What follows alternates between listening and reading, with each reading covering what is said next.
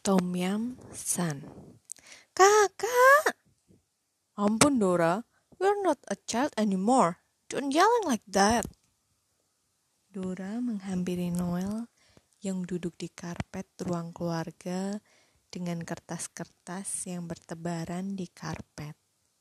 Sebelum menyerahkan sebungkus pecel lele yang dibelinya di pecel ekor lele pada Noel, ia mencubit pinggang Noel hingga lelaki itu mengaduh kesakitan.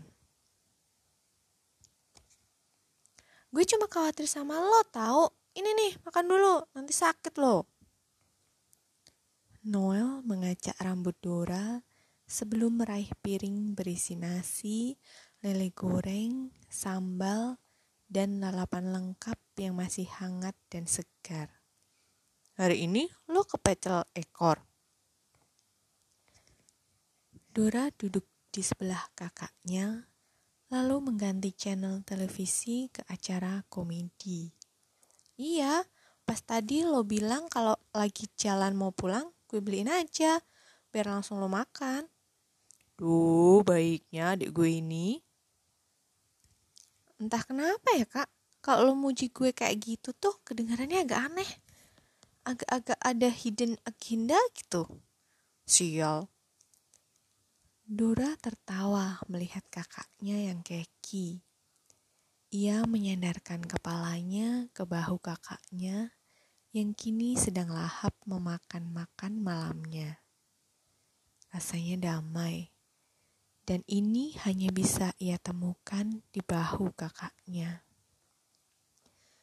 Bahu yang selalu siap menemaninya, baik saat senang atau sedih. Noel menoleh ke arah Dora. Ada apa, hmm? Chevy ngajak lo ngegosip melulu. Dora tertawa. Noel selalu mengerti isyarat tubuhnya jika ada sesuatu yang ia pendam sendiri. Enggak kok, akhir-akhir ini dia benar-benar lagi sibuk stalking gebetannya. Kayaknya dia udah nggak tahan deh nyebutin gebetannya itu si pangeran tanpa nama. Noel terkekeh. Tingkah Chevy sama ajaibnya dengan Dora. Noel sampai tidak tahu di mana Dora bisa menemukan sahabat seajaib Chevy. Terus, ada yang gangguin lo? Nggak ada. Hmm, kangen. Bagi Noel, satu kata itu benar-benar menjelaskan semuanya. Adiknya sedang rindu. Menahan rindu entah untuk keberapa dan seberapa banyak rindu seseorang yang tak mungkin balas merindukannya. Noel bangkit, membersihkan tangannya, dan menaruh piringnya di dapur. Ia kembali ke ruang keluarga dengan secangkir air mineral di tangannya. Ada kalanya kita harus belajar untuk melepas, Dora. Ini sudah saatnya ia meraih adiknya kembali. Meraih adiknya agar tidak terjatuh di lubang yang sama. Lubang yang bernama kehilangan. Gak semudah itu. Noel menghela nafasnya sebelum kembali melanjutkan. Gak ada yang bilang bahwa melepas seseorang itu mudah. Semua ada gilirannya. Semua pasti meninggalkan dan ditinggalkan. Ini cuma masalah waktu dan takdir yang mengaturnya. Tapi kak,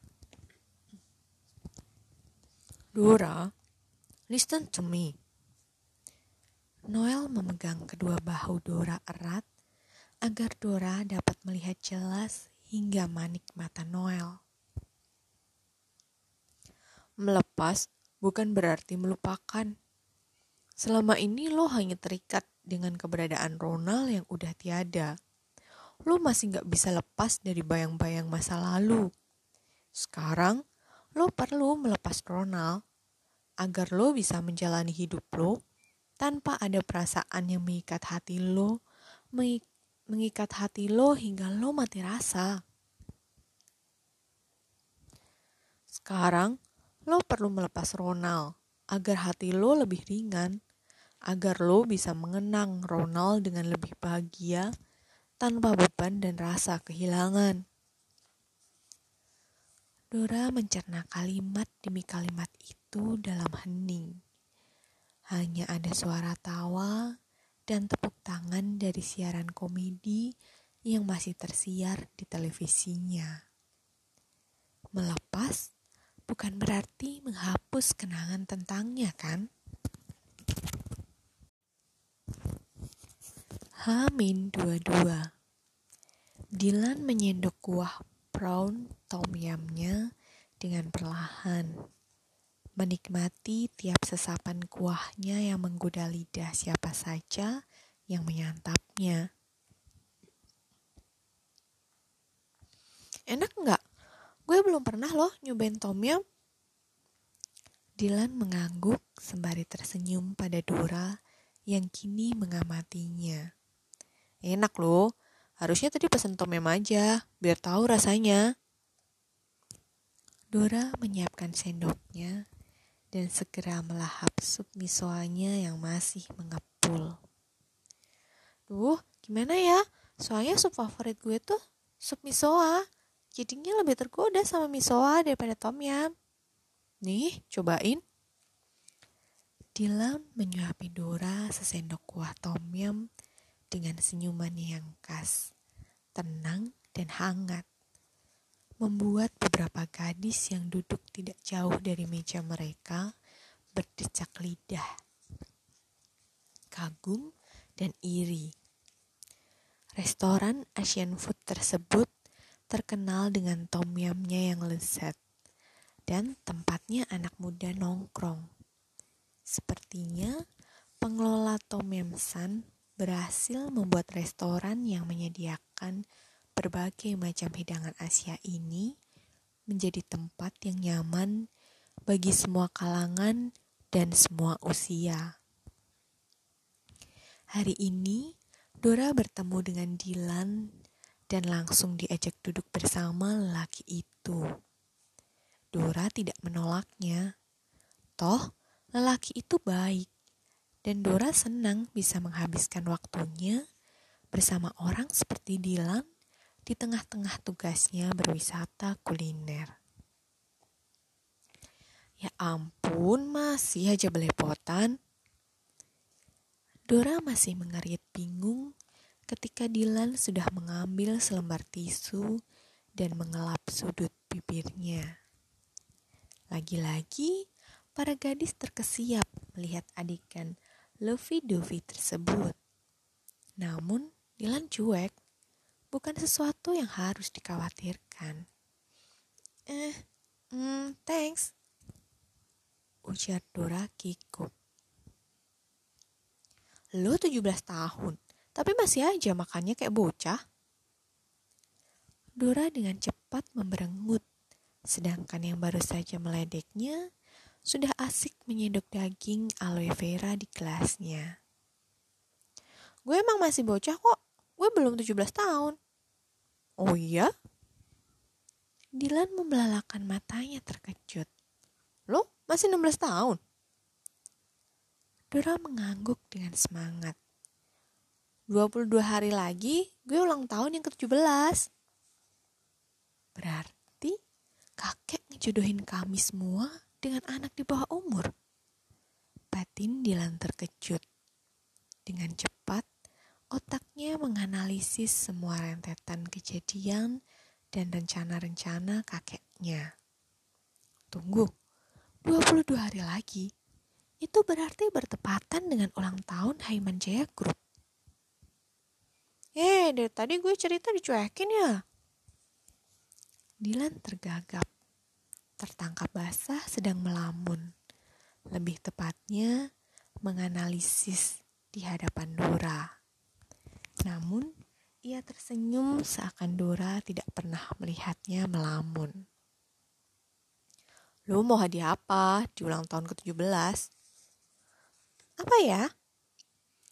Dora terlihat berpikir sementara telunjuknya mengetuk-ketuk pelipisnya. Seakan berharap sebuah ide langsung meluncur mulus dari sana. Voucher makan gratis seumur hidup? Kali ini, para gadis makin terkesiap, bahkan terpekik histeris. Tidak menyangka Dilan yang dari luarnya kalem bisa sebegitu ngakaknya dalam tertawa. Namun, Dora justru cemberut maksimal, bete abis. Kenapa sih? Konyol. Jangan ngakak gitu juga kali.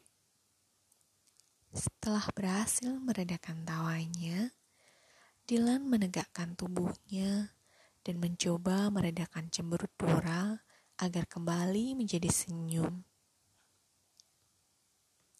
Nggak nyangka aja, lo minta hadiah yang unexpectable. Dora hanya mendengus kesal, lalu melahap sup miswanya lahap sebelum akhirnya menyahut kembali. Gue tahu keinginan gue emang unexpectable, atau kalau kasarnya sih, idangkal. Tapi memang cuma itu yang gue mau, nggak lebih. Karena kalau gue minta yang lain, pasti terlalu muluk. Minta yang lain? Emang lo mau minta apa? Siapa tahu gue bisa kasih. Melihat Dylan yang sangat yakin, Dora hanya tersenyum. Ia hanya melanjutkan kembali menghabiskan sup misoanya dan puding jeruk yang ia pesan. Dora memang tidak mau terlalu muluk dalam berharap, apalagi berharap untuk hadiah ulang tahun ke-17-nya. Seyakin apa pun Dilan, Dilan tidak akan bisa mengembalikan kedua orang tua Dora serta Ronald di hari ulang tahunnya. Jelas tidak akan ada yang bisa. Dilan, lo masih SMA atau udah kuliah sih? Tampang gue kelihatan tua banget ya. Dora mengerit bingung dan menatap Dylan yang kini berkonsentrasi di balik setir mobilnya. Ya nggak gitu juga sih. Cuma gue kan nggak tahu lo udah kuliah apa masih SMA. Secara bacaan lo selama ini bener-bener bener bener berat banget kayak bukan anak SMA. Dylan hanya tertawa. Dora bukanlah orang pertama yang mengomentari selera bacaannya yang lebih berat dari selera remaja pada umumnya. Jangan menilai seseorang dari bacaannya, Dora. Gue masih SMA kok. Masa sih? Kelas berapa? Kelas 2 juga? Dylan menggeleng. Kakinya menekan pedal gas makin dalam ketika masuk jalan raya yang sudah lumayan lengang. Kelas 3 di Valasandra Artasalaya High School. Hah? Lo sekolah di sekolah sebelah gue? Dilan mendejakkan lidahnya lalu terkekeh. Jangan sekaget itu. Untung gue gak ngerem mendadak. Dora segera membekap mulutnya, sadar kalau kehebohannya bisa saja membuat mereka dalam bahaya. Wah, kebetulan banget. Sahabat gue punya gebetan anak sekolah sebelah, tapi masih belum tahu namanya siapa. Payah emang. Semua butuh proses, dan percayalah, bagian paling menyenangkan dari jatuh cinta adalah ketika proses mengenalnya Lo pernah jatuh cinta? Dylan menoleh sebentar, lalu kembali fokus dengan kemudinya. Udasen? Tanyanya balik. Dora hanya menganggukkan kepalanya. Benar juga, siapa yang tidak pernah jatuh cinta? Pasti semua orang pernah, sedang atau akan jatuh cinta.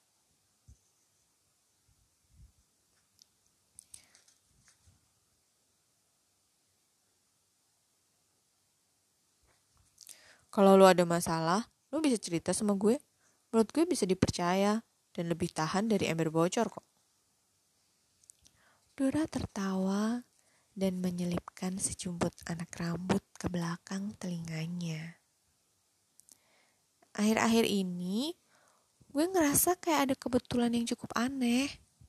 Aneh gimana?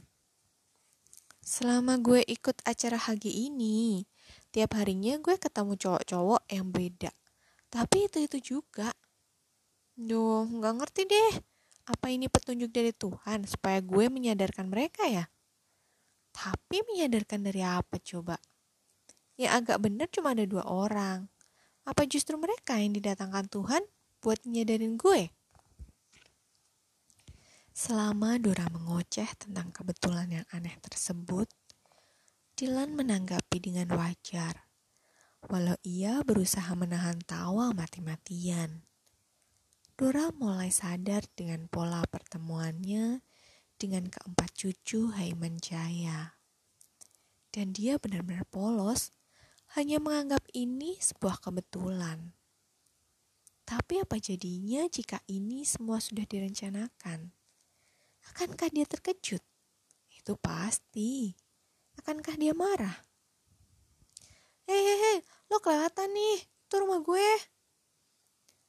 Dilan langsung menghentikan mobilnya begitu ditegur oleh Dora.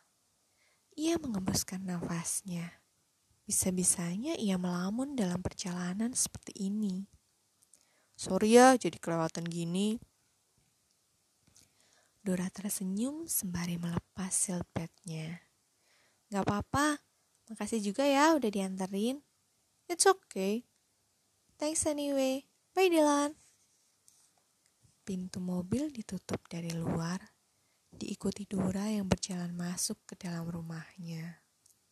Setelah gadis itu benar-benar sudah masuk ke dalam rumahnya, Dylan mulai melajukan mobilnya dengan berbagai pikiran yang berkeliaran di benaknya. Akankah gadis itu berterima kasih jika tahu bahwa ia dimasukkan ke dalam rencana kakeknya ini? Loh Chevy, makan dulu yuk, gue lapar nih. Chevy menghentikan aktivitasnya, memilih antara bagels dan chamber salad lalu menoleh ke arah Dora yang kini sudah memasang wajah memelas maksimal. Malah cenderung seperti orang menahan sembelit. Please Dora, setengah jam yang lalu kita baru aja selesai makan pancake kalau lo lupa. In case lo nambah satu porsi dan dua scoop es krim. Masa sekarang udah minta makan lagi? Dora merengut sibuk memaki dirinya karena mau saja menemani Chevy hangout ke mall tanpa menanyakan tujuannya. Chevy itu, kalau sudah berhadapan dengan aksesori, sudah lengket seperti lem gajah, susah dilepas atau diajak pulang. Ya seenggaknya kita keluar dari sini deh, bosen tahu. Rengek Dora sambil menarik-narik ujung kemeja yang dipakai Chevy sebagai outer. Chevy menghela nafas menyerah. Sahabatnya ini selalu gak tahan kalau diminta menemaninya untuk belanja aksesori. Dengan membawa charm bracelet, bangles, hairpin, dan sebotol kutex UPI berwarna fuchsia ke kasir, Sevi menuruti keinginan Dora. Nah, sekarang yuk ke toko buku. Sevi hanya menurut mendengar seruan bersemangat dari Dora. Berbeda sekali ketika tadi Dora meminta makan. Mereka masuk ke dalam kapsul lift yang membawa mereka ke lantai tiga tempat di mana toko buku yang dimaksud Dora membuka cabang di mall ini. So, how about the culinary traveling? Gak ada yang aneh atau gimana kan? Gak ada media yang maksa minta keterangan dari lo kan? Gak ada yang nyoba ngeracunin lo kan? Gak. Rentetan kalimat Chevy terpotong begitu keningnya dicitak sesuka hati oleh Dora. Ah, mulai lagi deh lo, keluh Dora. Sambil mengusap keningnya, Sevi melayangkan tatapan protes pada Dora. Lo kok jitak gue sih? Gue kan cuma tanya, bukan ngajak lo berantem. Mereka berhenti di depan rak novel remaja. Satu tangan Dora mulai menyusuri deretan novel yang ingin ia beli. Ya tayangnya jangan berlebihan gitu. So far, everything is good. So, jangan interogasi gue seakan-akan selama ini tuh gue gabung dengan gembong narkoba. Ya gimana nggak khawatir kalau tiap lo lagi makan ketemu cowok terus.